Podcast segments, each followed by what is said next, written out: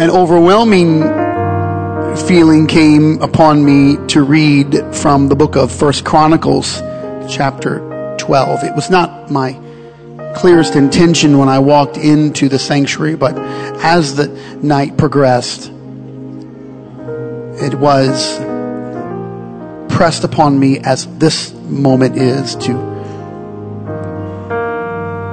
declare a disposition and an intention of the body that gathers in this house. So I want to do it through the scripture. And then I pray that the Lord will give us the same discernment. Have you ever wanted discernment? Have you ever prayed for discernment? Have you thought you've had discernment and figured out that you did not have discernment? You ever thought somebody was something that they weren't and you believed it until you found out that they weren't? Thought people were going to stay with you forever and they didn't. Thought people were going to leave you at the moment and they stayed forever. Got it all backwards. I don't think I have that gift. I'm praying for it, I don't have that. I look at menus and try to discern whether or not it's going to be good or not. I mess up all the time. And I always end up saying, I wish I would have had what you had. This is First Chronicles chapter 12. And it's important to take note of it. And there's just one particular verse. Now, Jacob had sons.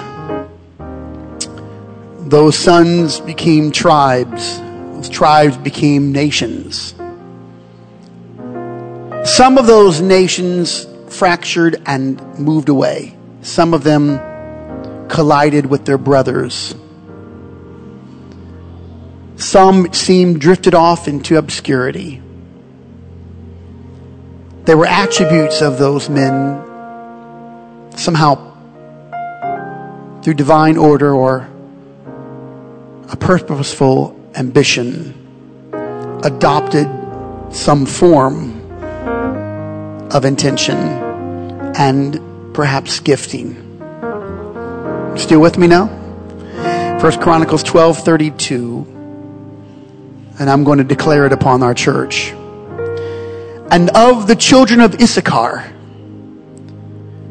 here's your description, which were men, say people, that had understanding of the times to know what they ought to do. Amen. People with understanding of the times to know what we ought to do. I declare that, I proclaim it in the name of Jesus over all the people today that calls this home, this church, their place of worship. In Jesus' name, amen. I'll impose on you for a moment to just take the shoulder or the arm or the hand of someone close by. I want you to pray that God, here, Pastor first, that will give them discernment and understanding of the times so that we know what we ought to do. Pray that right now for your brother, for your sister, for your husband, wife, your neighbor, your friend. Pray it. Give us, Father. We know what to do. We got to have discernment of the times.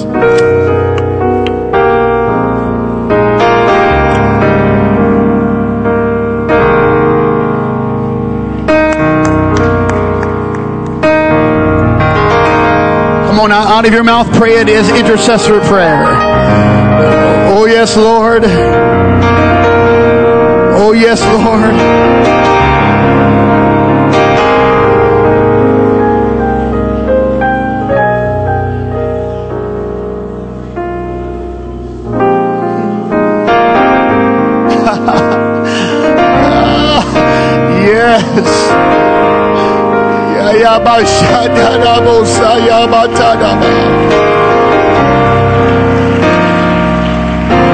Come on, it's got to come from God. It must come from the Lord. It must come from the Lord.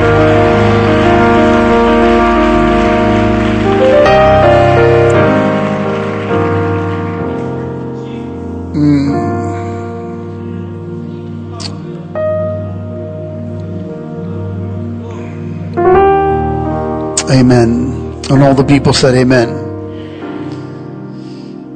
I just, I want to have you seated, but I, you can't because I'm not ready. And I just, I'm, I don't mean to wear you out. I just, I, I've, there's a couple more steps here if you'll just be patient. I feel you, Lord.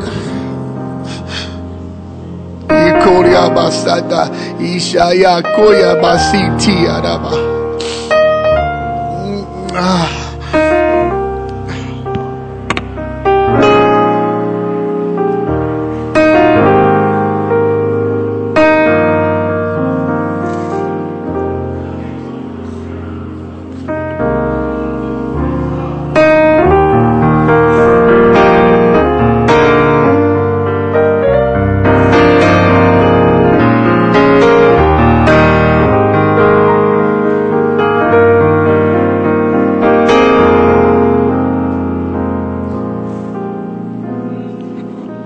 Thank you, thank you, and you may be seated.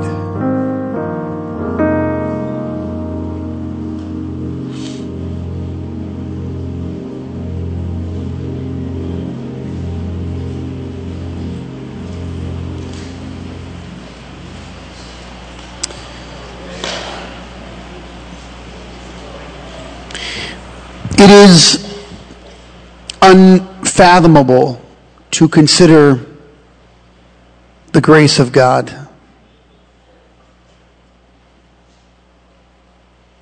To measure it. To spread a measuring tape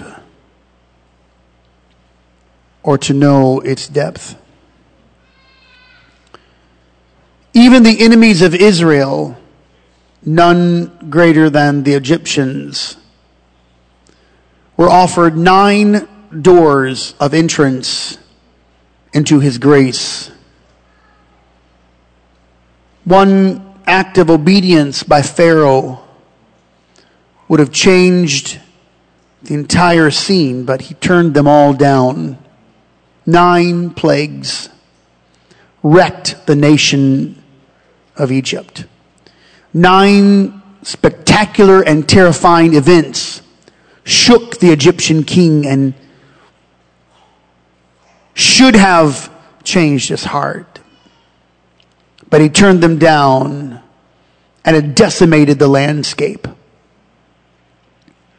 Crops and fields and water and heaps of insects and frogs and locusts. The splintering of wood and stone from the falling hail. The livestock also carcasses, too numerous to count, dead in the field. Nine plagues of unseemly proportions, nine times, in which Pharaoh could have relented and obeyed the desire of Moses when he rose to his feet to say, Let my people go. But a hard heart held him back. Oh, a hard heart. I could never underestimate the depth of those self inflicted wounds that come from a hard heart. At the end of it all, when the shock and all measures did not work, God sent the tenth plague and put it into motion. Yes, it was part of the type made clear on the cross of Calvary, but for now, it was the means to crush the will of this heathen king, change their resolve. It's here that we find a new biblical term. The first time in the Bible, in the King James Bible, we find the new term, the new word, midnight. Exodus 11 and 4. Moses said, Thus saith the Lord. He's speaking on behalf of God. I want to pause for a moment and I want you to pay particular attention. Don't ever say God told you something to say if he did not tell you.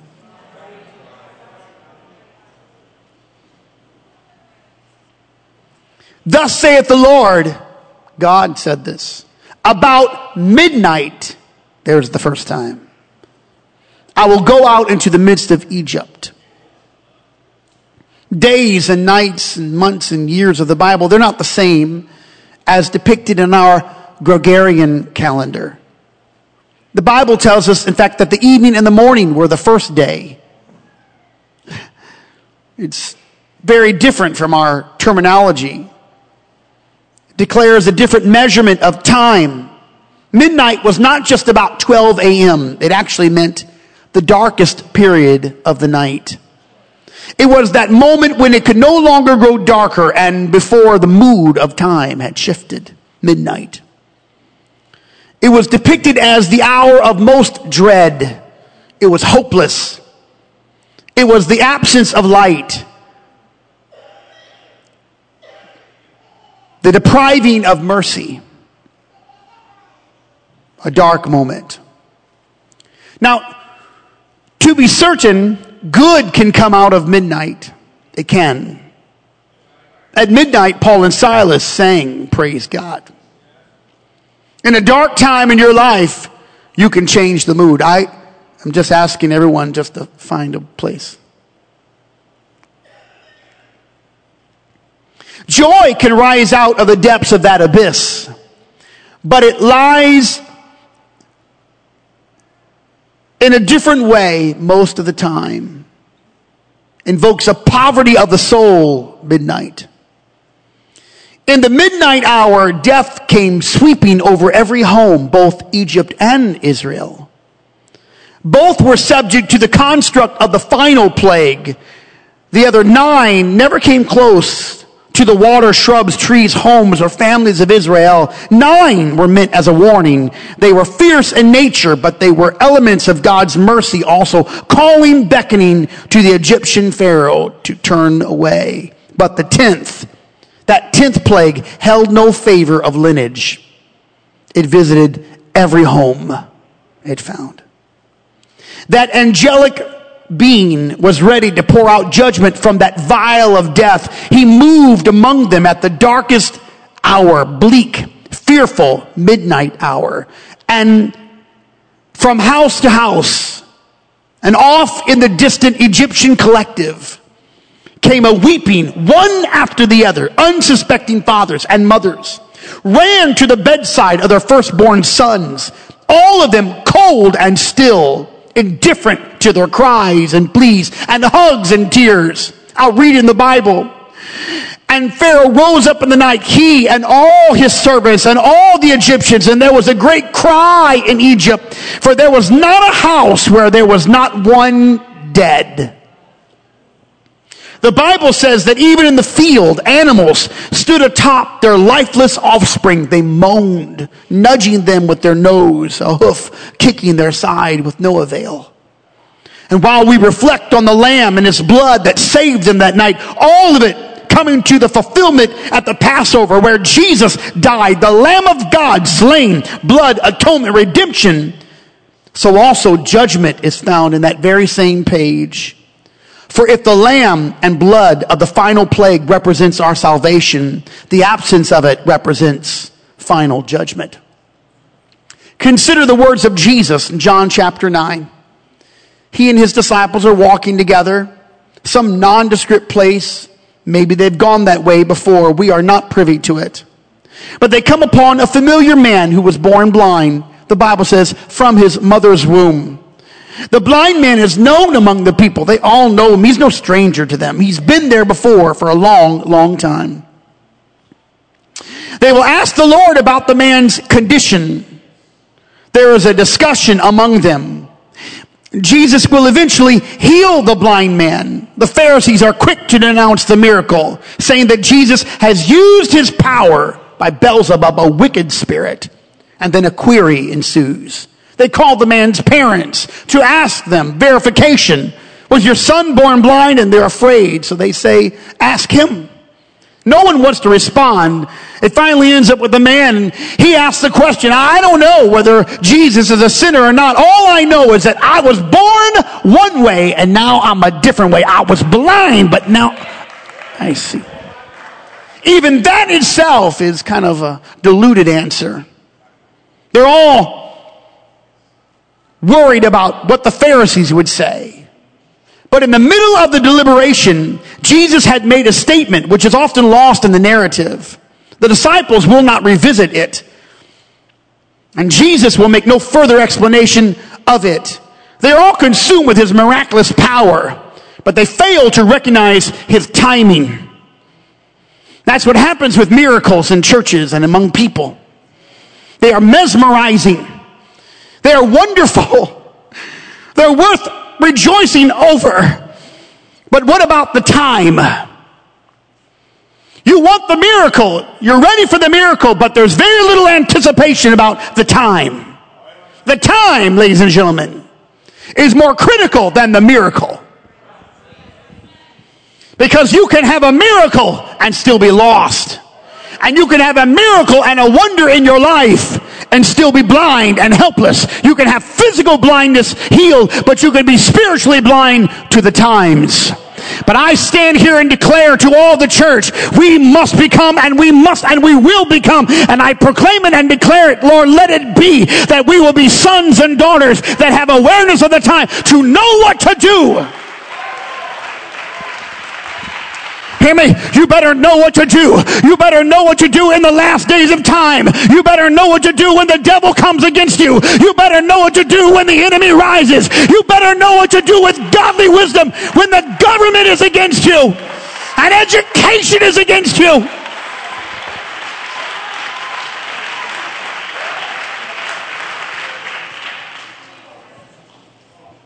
Mm-hmm.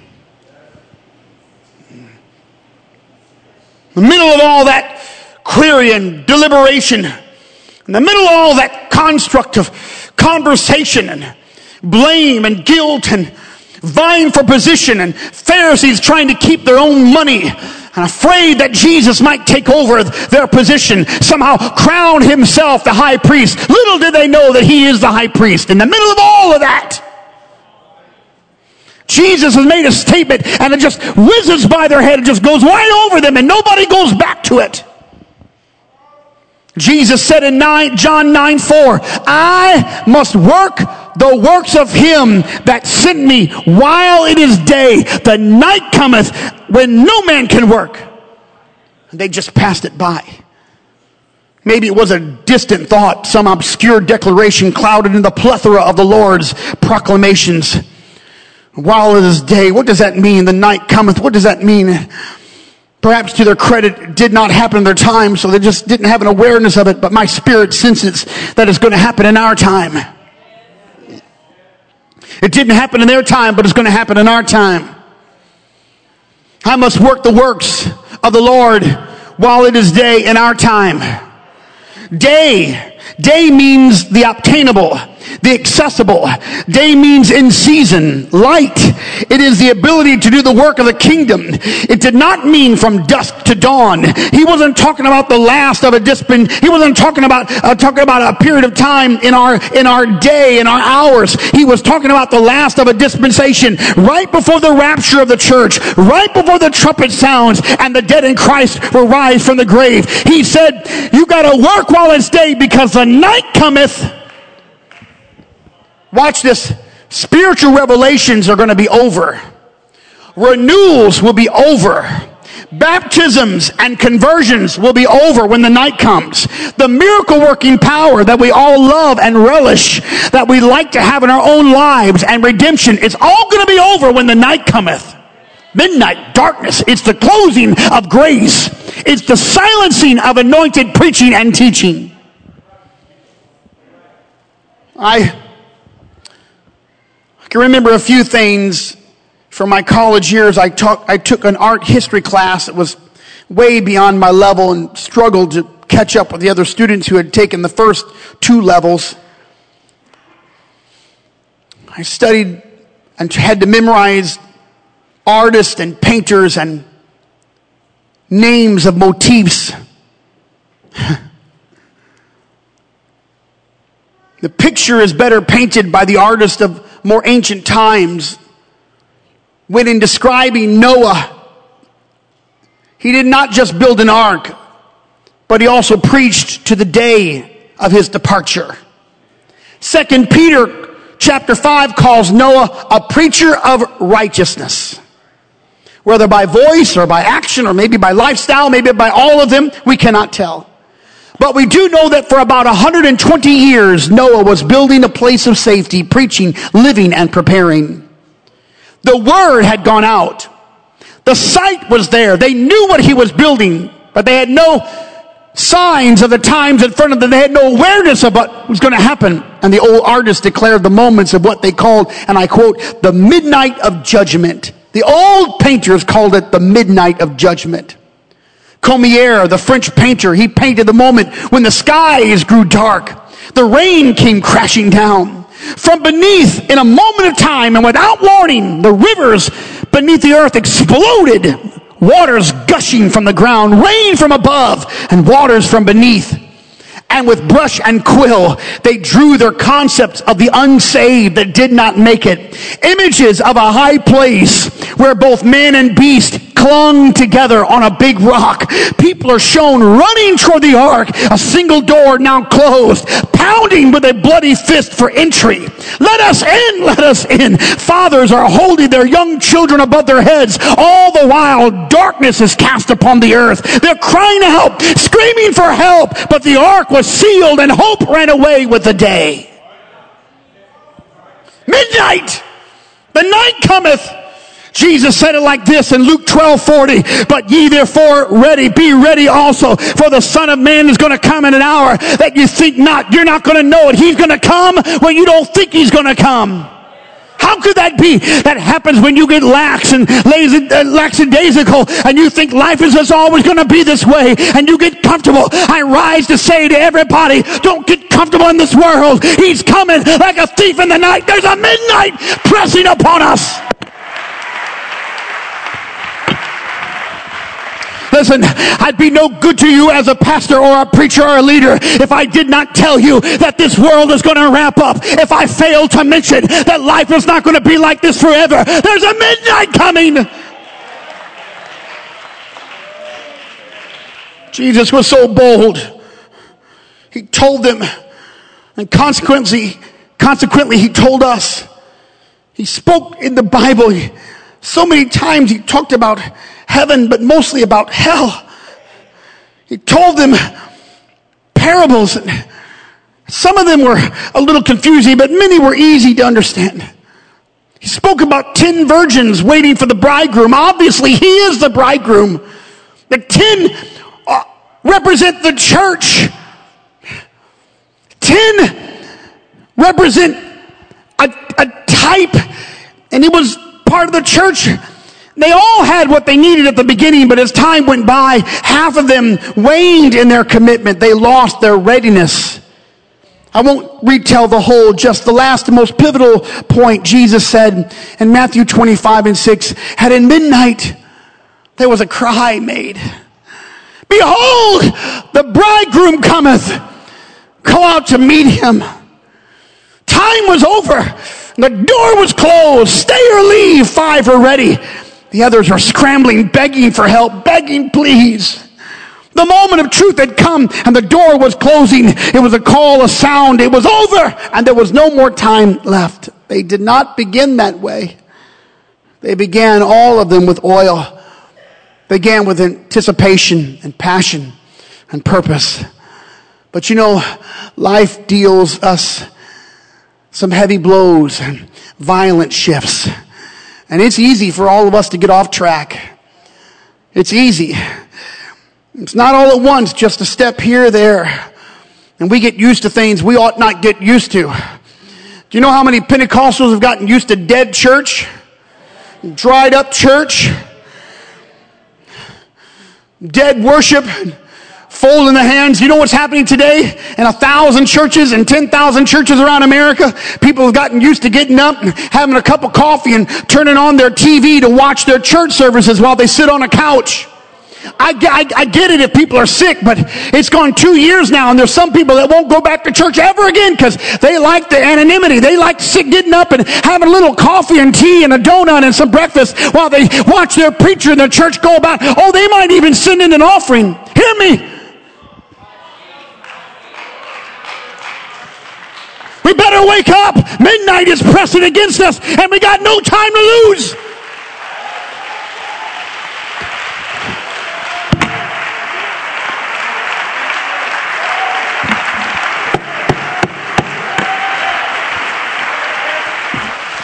I, am gonna be, I'm sorry, I, forgive me, I'm gonna be real crude here. You don't believe that, because if you did believe it, you would be clapping your hands and you'd shout right now and you'd say, I've got to be saved and midnight's coming. If you really believed that, you wouldn't live like that. You wouldn't come in and watch me preach, but you would say, Yes! In fact, you'd be standing on your feet and saying, Midnight is coming!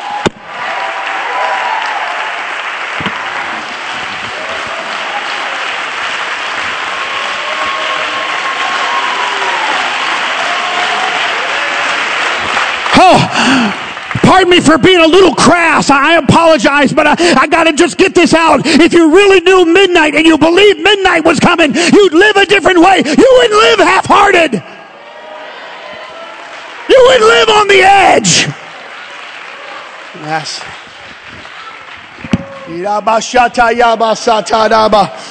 Uh, Todd, I'll tell you what's going to happen in the last days. People are going to hire a preacher. They're going to hire somebody. They're going to review his notes. They're going to make sure everything's good so that when they leave, they're never disturbed. And when they get into the church, they're never disturbed. And they're going to be comfortable all the way to hell. I didn't come here to make you comfortable. I came here to obey the word of the Lord. And he spoke something in my spirit. There's a midnight cry. You got to get ready. The bridegroom is on his way. There's a midnight cry. There's a midnight coming. There's a pressing coming.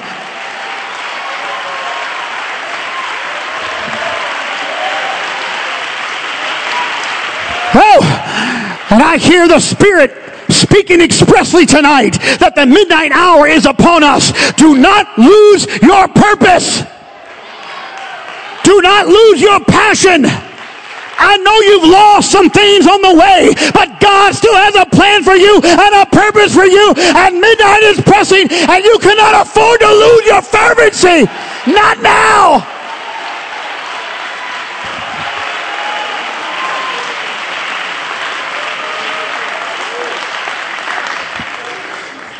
Get up. Get up. Fill up. Stand up. You have a mission to do. You are not over and time is too short. You are not over and time is too short. You are not through and time is too short. You don't have time to mess around and play around. Time is too short. Get in, stay in, get up, stand up, fill up.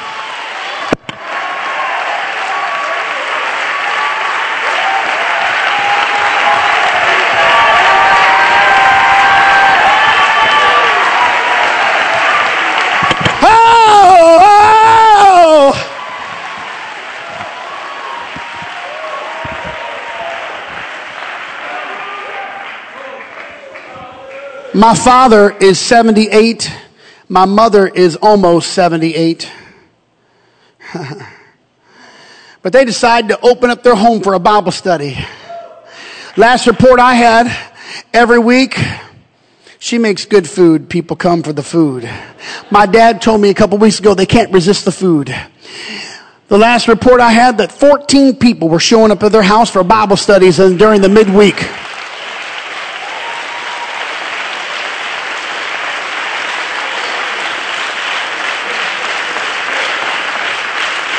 I guarantee you that the vacuum cleaner is exactly where I left it in the middle of their room. And there's stacks of papers and stuff all over the place. I know that. But at the table, there's food. Nobody cares what your house looks like if you're serving love.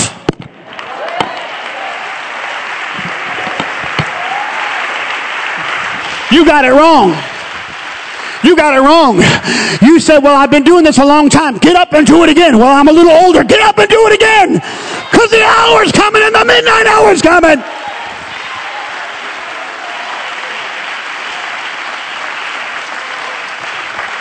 I want to, I feel like I'm speaking into someone with spiritual maturity. But it's not me, it's the Lord. So those with spiritual maturity, I just want to encourage you. Don't lose it now. You're okay. You're still in your window. You're not over and you're not through. Your knees may not work like they used to, but you've got a Holy Ghost power inside of you. And the Lord is going to flow through you. Get up. You're okay. You're okay. You got scars, but that's because you've been you've been fighting the spiritual battle. You're a warrior in the kingdom. We all got scars. You got some deep scars, but get up. Come on. Come on. You're going to be okay. The midnight hour is pressing. I feel like I'm preaching into somebody who has spiritual depth.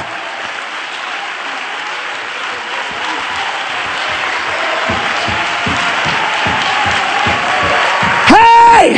Hey! Come on, somebody, the midnight's coming. We got a work to do. You've got a work to do.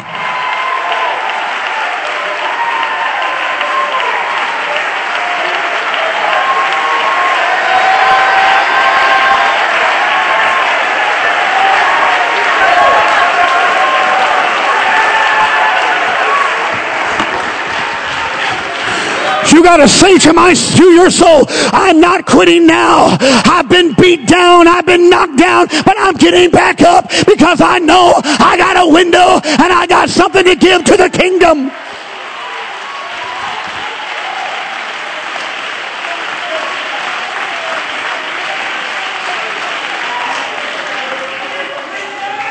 Hey!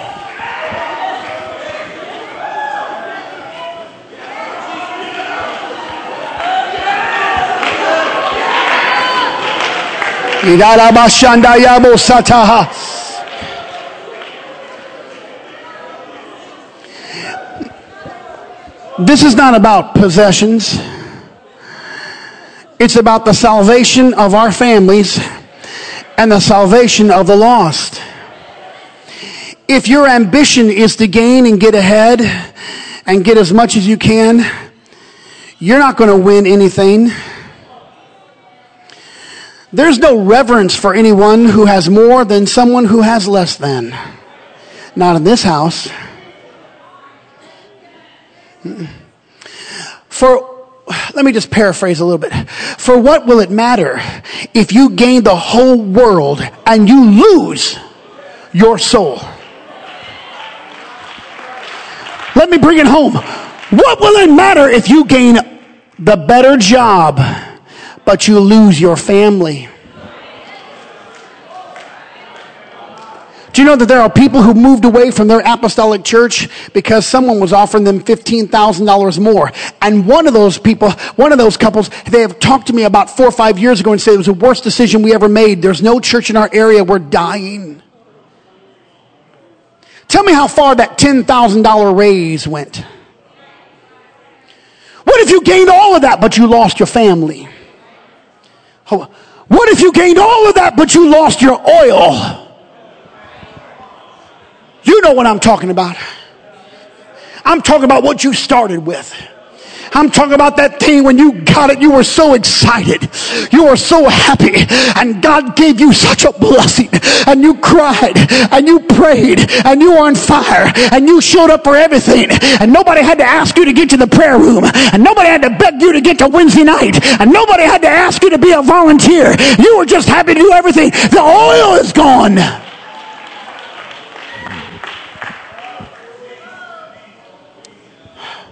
Just be seated for a moment and clap your hands when you get there.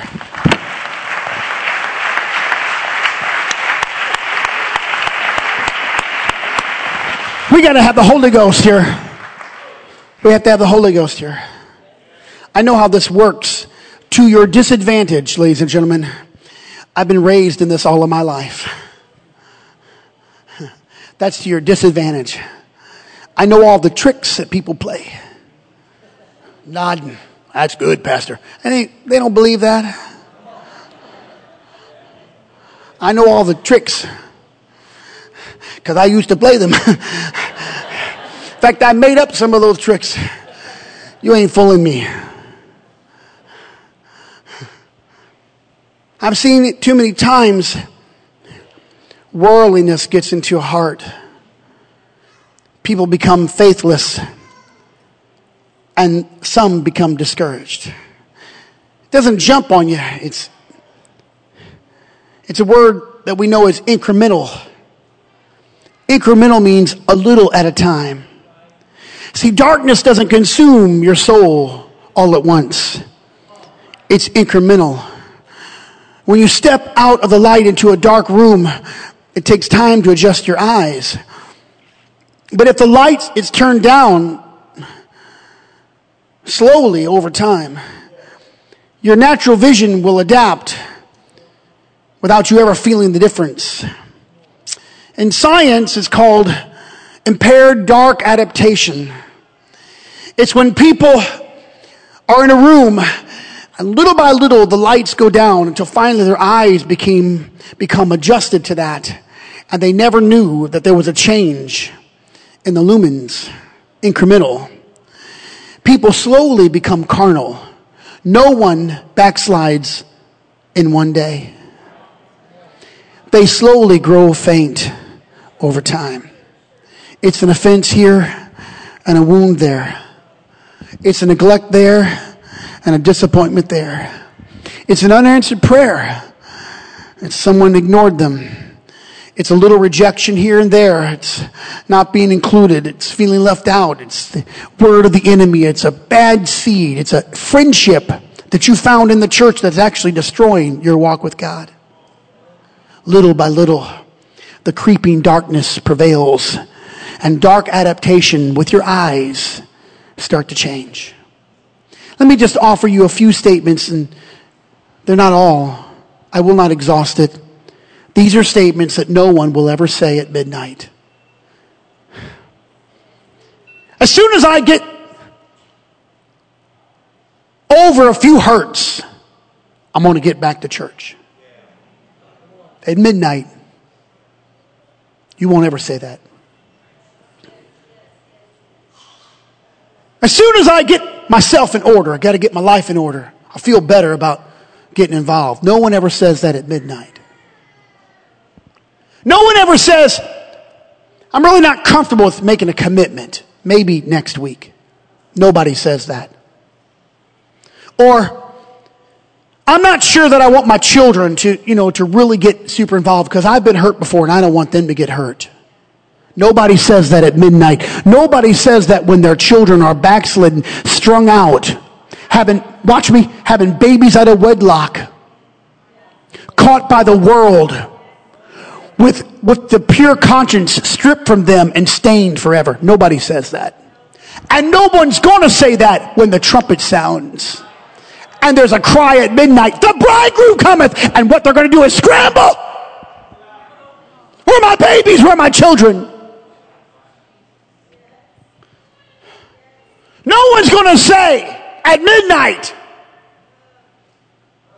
I can't afford it. No one's going to say it because at midnight, your money won't be worth anything. Your stocks and bonds and 401ks, uh-huh. your annuities, they're not going to be worth anything, nothing. In fact, in fact, I like this scripture. Some trust in riches, some trust in horses. That's money and possessions, but we will remember the name of our Lord.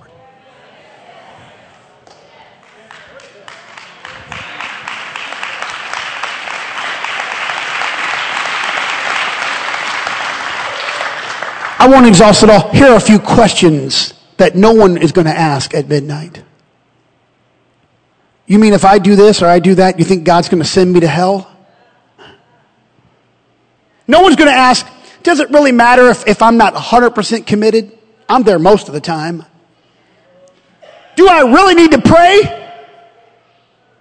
Are you telling me I have to fast and give and serve? And you think God's going to hold that against me forever? There are questions that no one's going to ask at midnight. They might ask them now. But usually the people that ask them now are not going to make it in the last day. See, in that moment, things are going to be altogether different. Now, I've scoured the scripture. I've looked at it very carefully. And the Bible says that the trump will sound and the dead in Christ will rise first. Then we which are alive and remain shall be caught up together in the air to meet the Lord in the sky. So shall we ever be with the Lord. There's an indication of course, here, that when the trumpet sounds, the dead in Christ will hear it and they will come up from the grave. If their bodies are spewed out across the oceans, their bodies will come together and they will rise, and then they'll have a glorified body. If their bodies were burned to ashes in some fire or through cremation, their bodies will come back and they will rise. And then we which are alive remain, we're going to be on their heels. We're going to be coming up. Because we're going to hear the sound of the trumpet. But there is no indication that those who are lost are going to hear the sound. They're just going to notice that we're missing. And when that day happens and they notice, and I pray that none of you are sitting in this room are hearing this tonight. And the plagues of the world have come. And the conditions have come. And mercy and grace has spread itself. Who can know its depth? But the final and the last one, when it's too late. Because at that moment, when they figure out that the church has been raptured, there will be no room in this house to sit or to stand. They'll knock out the walls and the windows to climb in. They'll lay on the carpet. They'll come. People will do in that day what they've never done when they had the chance.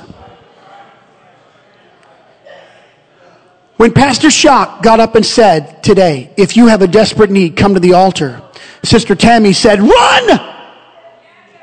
But instead, most of us just said, well, I'll let someone else go. I'm going to tell you what, you have a desperate need to be saved. You should be desperate. If there's one need you have, don't waste your desperate need on a job. Put your desperate need, I've got to be saved and my family's got to be saved. Oh, at the end, don't be lifting up your children at the altar or knocking on the door till your fists are bloody. But today is the day of salvation, and there's a preacher, and there's power, and there's Holy Ghost, and there's anointing, and you got a chance.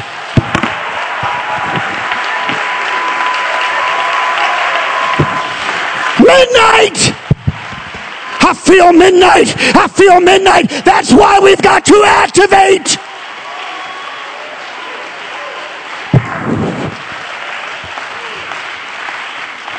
Watch now. Do you know why we're not witnessing and we're not talking to people about Jesus? Because we're afraid of what they might say back to us. And we're fearful. I'm not talking about being ugly and hateful. I'm talking about approaching someone and saying, can I help you? Can I introduce you to the Lord? Can I give you a Bible study? You're more fear, you're more fearful of rejection than fearful that they'll be lost. You should be afraid that they're going to be lost.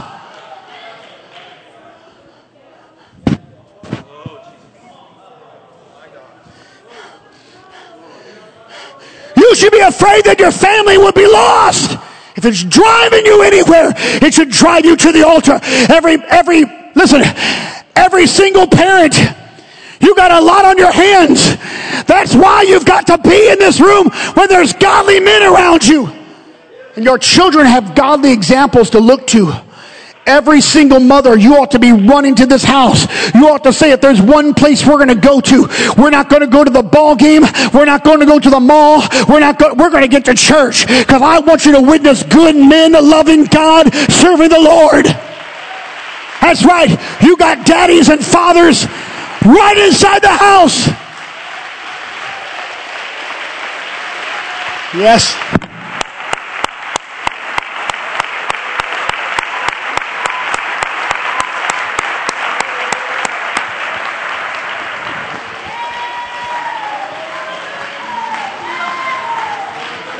Midnight, midnight, midnight. I hear a cry, and the church has got to activate. Hey, listen, listen. I've, I'm, I'm partly apologetic. Forgive me because in my own self, I know I probably shouldn't say it all, but in the spirit, I'm bold.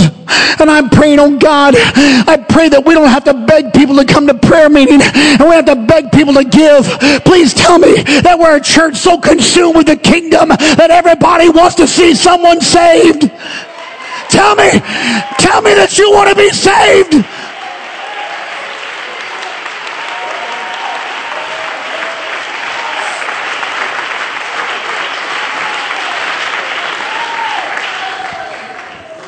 I said it this morning. I got, I got to explain it. We have guests that come in this house. When there's guests, God love them. Let's just love them. Let's love our guests. They don't know. Let's love them. It doesn't matter if they they know the Lord or they don't know the Lord. They don't know this culture. You love everybody because they're a guest in this house. And let me just say, we never even use the word visitor. There are no visitors. They're guests. That's, we just got, just trust me, it's a good term. It's guest. They're a guest. If you don't can't remember that, just go back to be our guest, be our guest, put our service, do that. All right, never mind. Then we got people that are attenders. I want to talk to the attenders, because I'm frustrated with attenders. They're sucking the life out of me. You're not giving anything. You're not doing anything. You just like to see the show. I'm not up here for a show. The choir's not up for a show. Stop being a tender. Be a saint. I, I know I'm, I'm feeling a little, hope I'm okay. I'm wondering how many people I just lost. Okay, it's fine. Look, God's coming for people who are devoted, not half-hearted. You're lukewarm, He's to throw you up out of His mouth. He's to spew you out. I'm not looking for a big church. I'm not looking for a thousand people. I'm looking for a united church that loves the Lord, that's working together. Everybody, we can ill afford to lose anyone to the devil.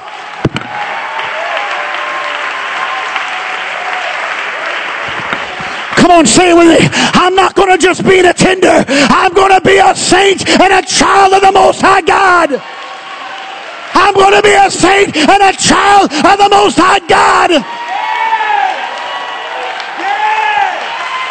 You need to make a declaration. I'm going to be holy. I'm going to be godly. I'm going to be an apostolic.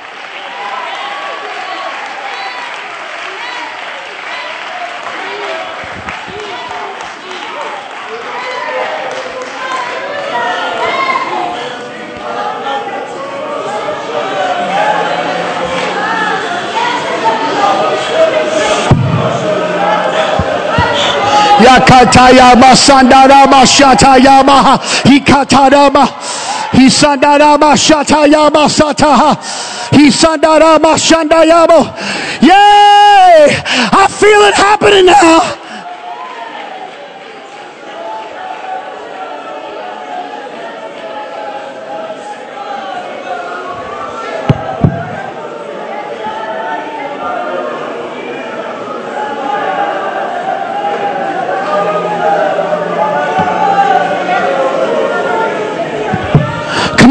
Get in the boat. Come on, get in the boat. Come on, get in the boat. There's going to be an explosion. The skies are going to open up and the earth is going to open up, but we are going to be saved. Come on, you're going to be saved. You're not, you're not going to be lost. There's a midnight cry. There's a, there's a midnight cry.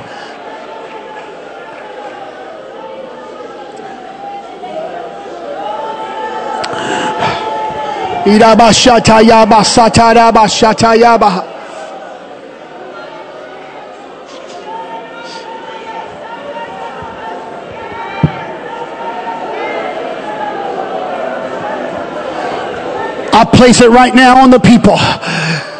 Let the wisdom of the tribe of Issachar with an understanding of the times, what to do, what they ought to do. Let it come upon us right now as a body, individually and collective. Let the body, Lord, have the wisdom of the Holy Ghost.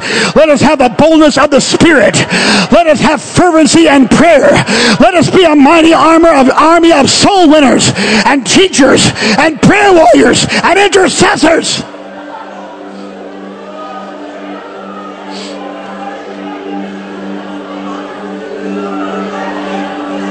On, tell yourself, I'm no longer an attender. I'm a saint. I'm a child of the king.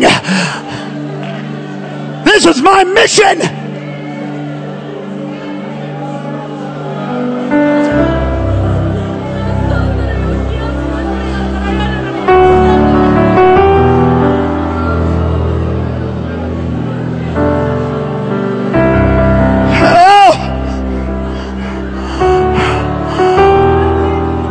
Husband and wife. Come on, turn the page right now. Turn the page right now. Say it. We are determined. We're determined.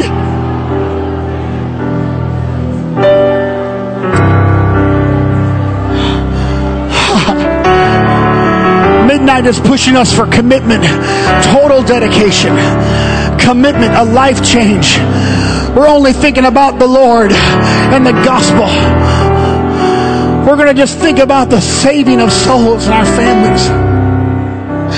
Oh Lord, don't let us be lost. Don't let us be lost.